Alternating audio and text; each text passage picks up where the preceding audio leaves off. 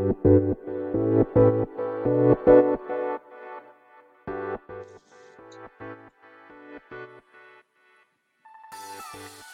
い、始まりました。本を読んでは独り言ラジオ。私、変な髪型をしたポンコツ薬剤師こと町田和俊でございます。はい。というわけでですね、今日も読んだんだか読んでいないんだか、積んだんだか積んでいないんだかといった本たちの中からですね、一冊紹介してゆるーりと語っていきたいと思います。はい。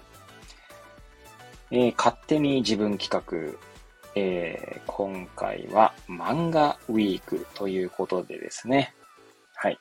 1日1作品紹介しておりますけれども、本日はその3日目でございます。本日紹介する漫画作品は、数学ゴールデンでございます。こちらですね。こちらは藤丸達彦さんという、えー、元教師が描いの方ですね。はい。の漫画でございます。はい。えー、こちらですね。ま、現在、あの、全5巻ですかね。5巻までや、ね、出ておりますけれども、えー、まだ連載中でございます。私がですね、まあ、この漫画と出会ったのは、えーまあ、最近はですね、私漫画はですね、漫画のアプリで読んでいるんですね。はい。まあ、昔はですね、え、少年ジャンプを必ず、え、買ったりとかしていた時期もありますけれども、昔はといってもですね、実は、40になる前、35ぐらいは多分、もう少しか、36、7かな忘れましたが、まあ、結構長い間、まあ漫画を、漫画でジャンプですね。買ってましたね。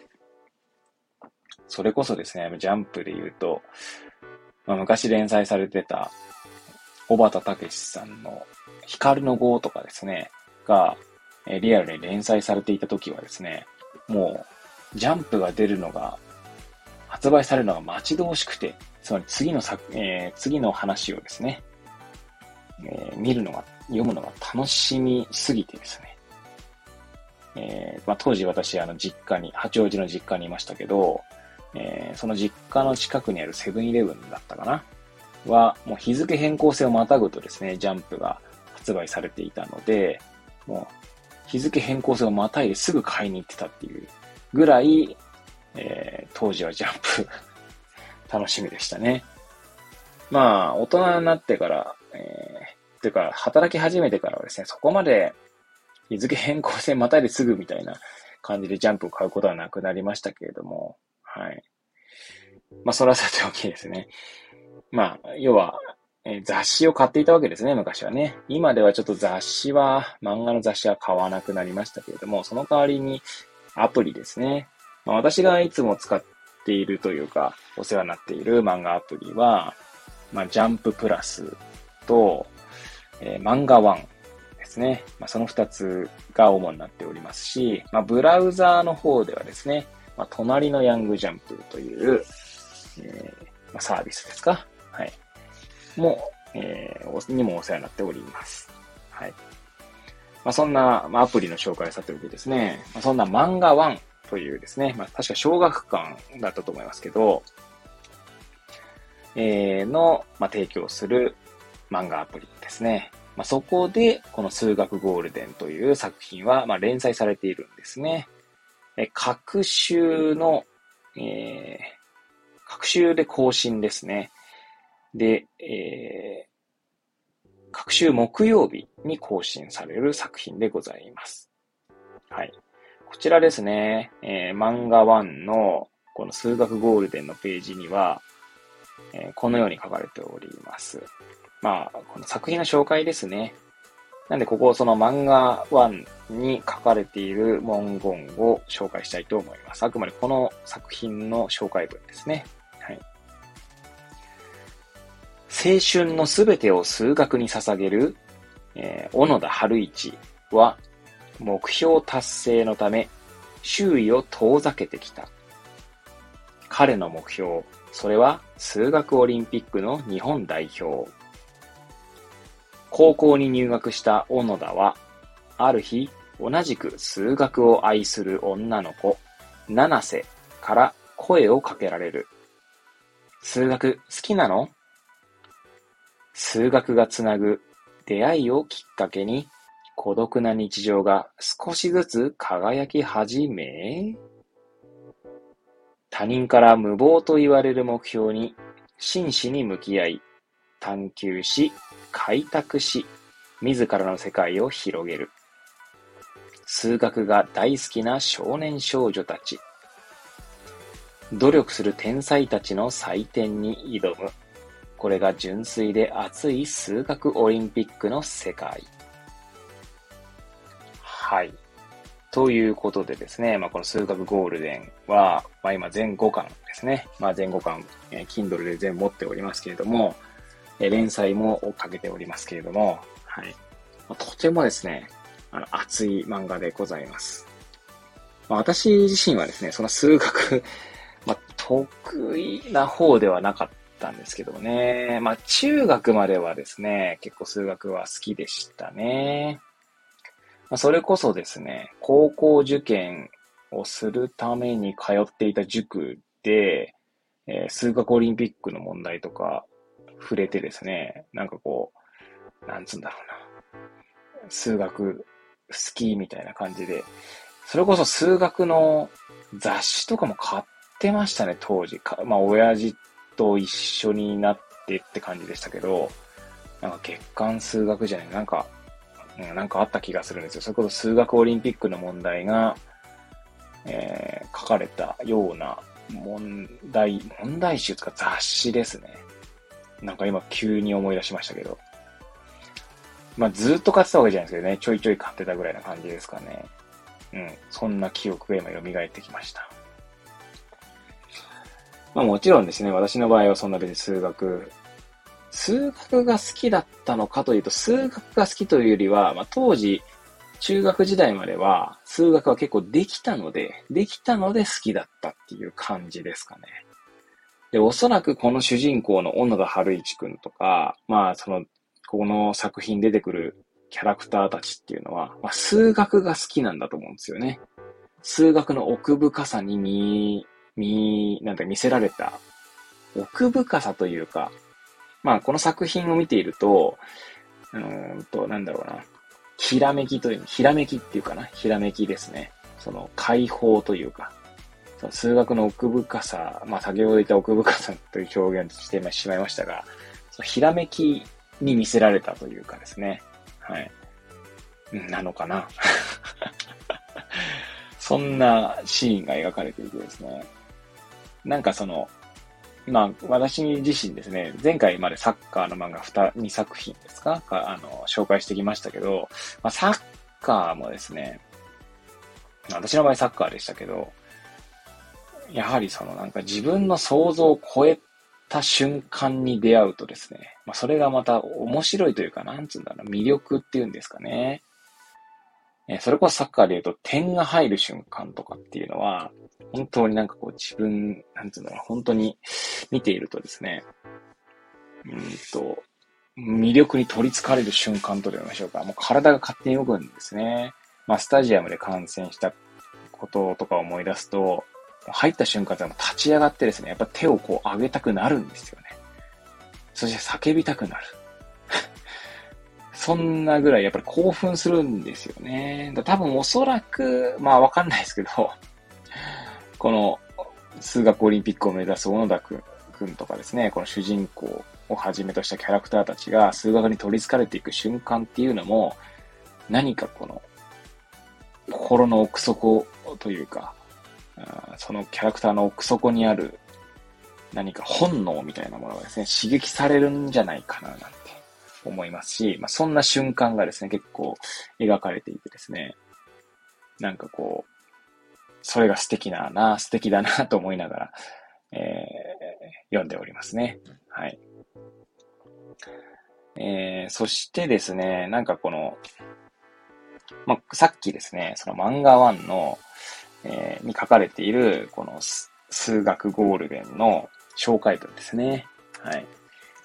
を読んでいて、なんとなく思い出したのがですね、他人から無謀と言われる目標に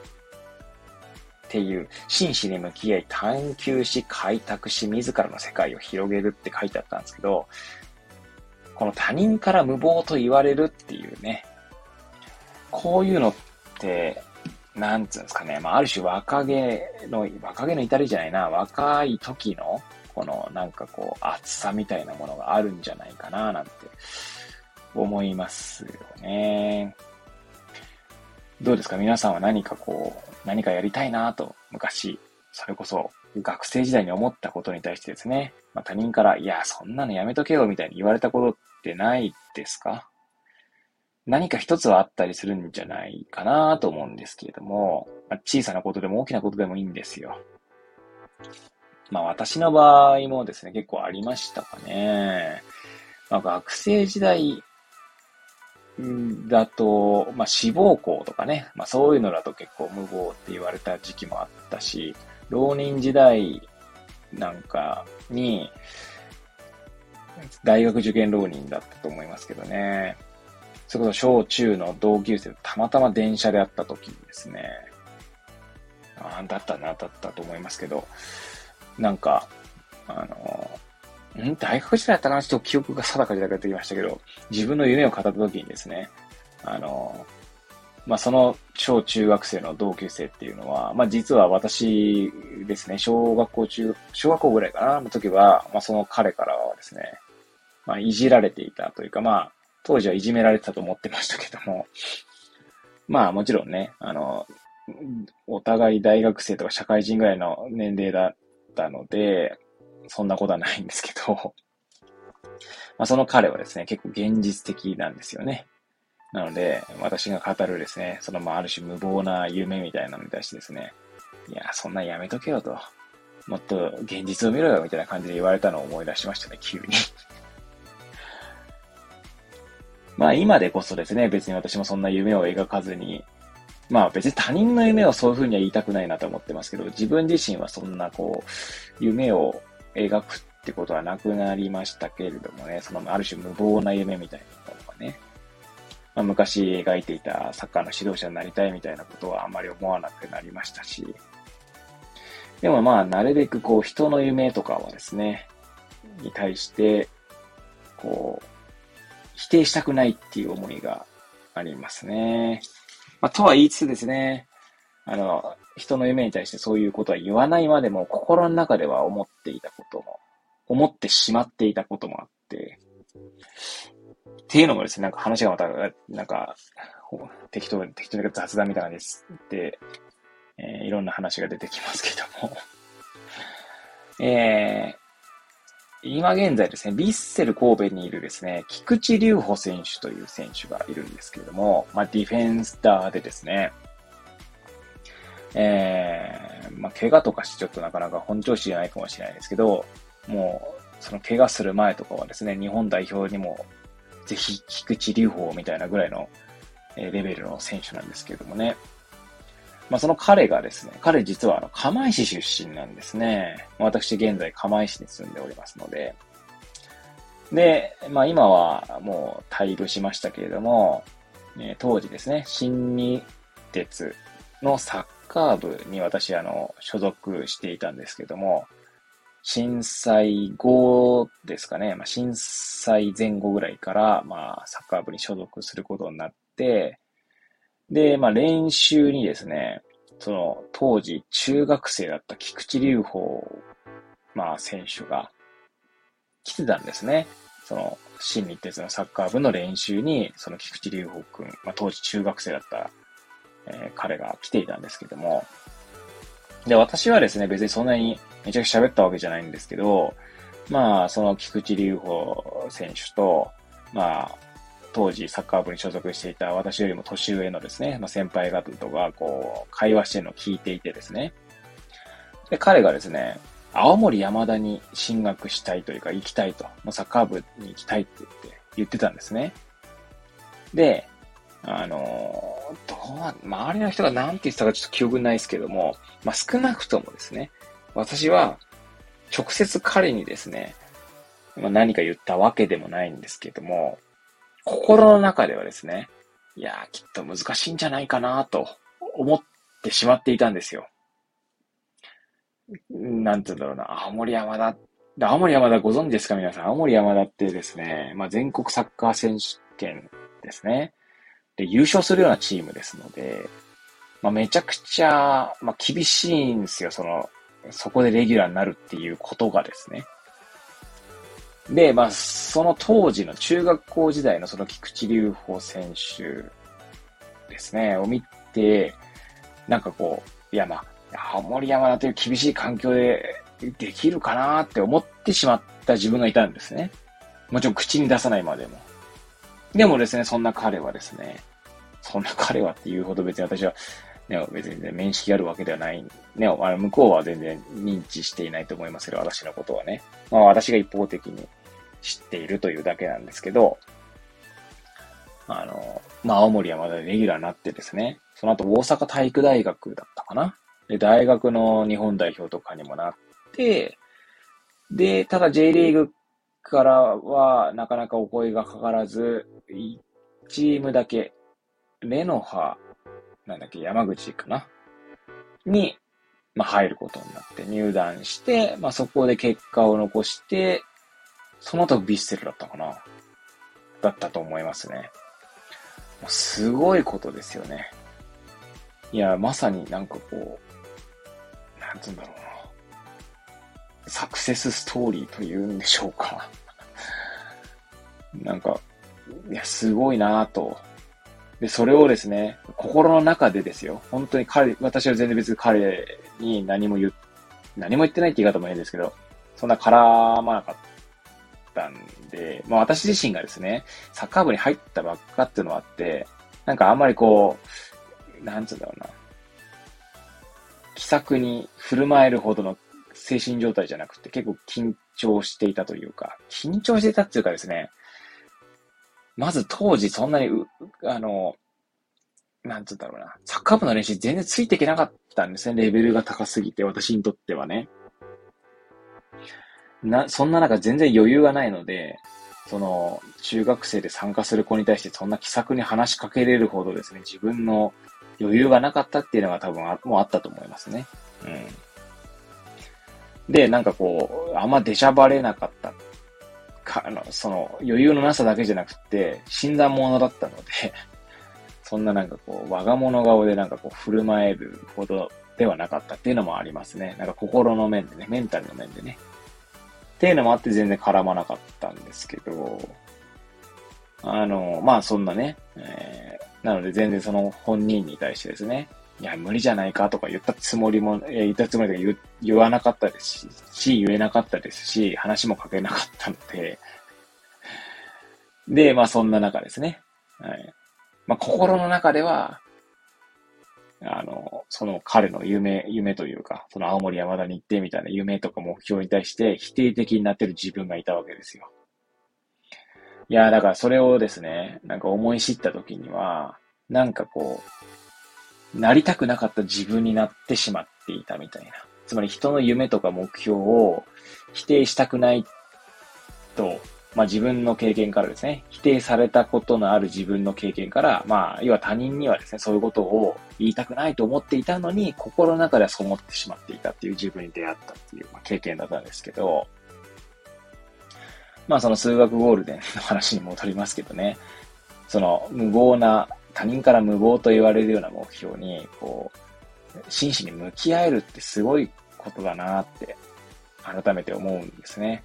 で、私自身のその過去を振り返った時にそこまで真摯に向き合っていたかなって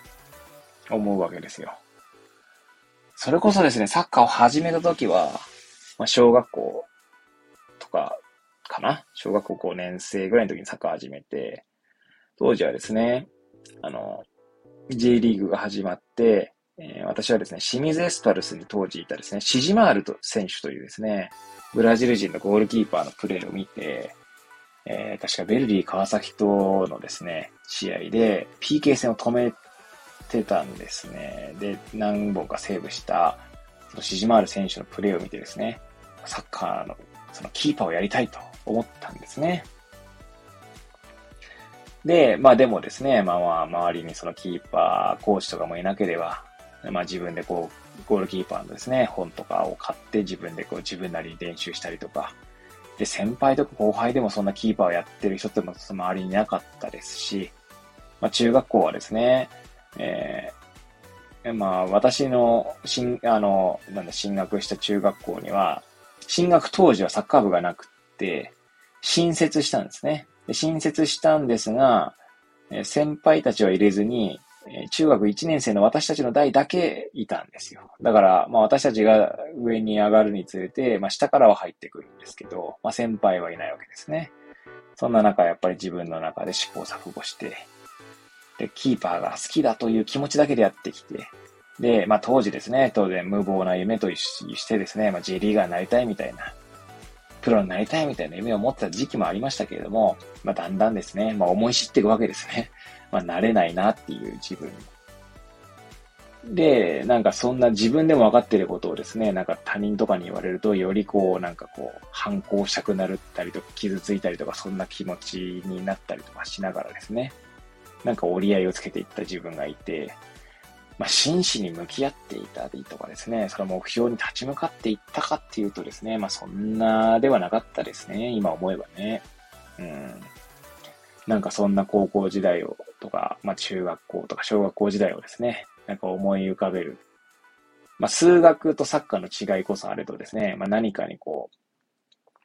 う、向き合ってはいたのかな。あの、向き合い方はですね、向き合う、その、度合いというのはそんなに大したことはなかったんですけど、なんか向き合っていた自分を思い出せる、そんな熱い気持ちを少しこう思い出せるような作品かなと思いますね。はい。まあもちろんですね、見方を変えれば数学の奥深さみたいなものをですね、もちろんその数学についてめちゃくちゃ詳しく説明してやるかどうかって話ではなくて、なんか数学のなんか奥深さの一端を知れるっていう意味でも、この数学ゴールデンっていう作品はですね、面白いなとも思いますし、その数学を取り巻く人、人間ドラマというんですか、そういった意味でも、まあ、楽しめる作品なんじゃないかなと思いますので、えー、ぜひですね、もしご興味おありの方は、えー、数学ゴールデン、えー、今まだ全5巻で、まあ、まだ連載中ですので、これから全、えー、6巻、7巻と出てくるんだと思いますけれども、はい。えー、もしよければ手に取っていただければと思います。ということでですね、えー、漫画ウィーク3日目に紹介させていただいた本は、え、数学ゴールデンでございました。はい。えー、それではですね、また次回お会いいたしましょう。ごきげんよう。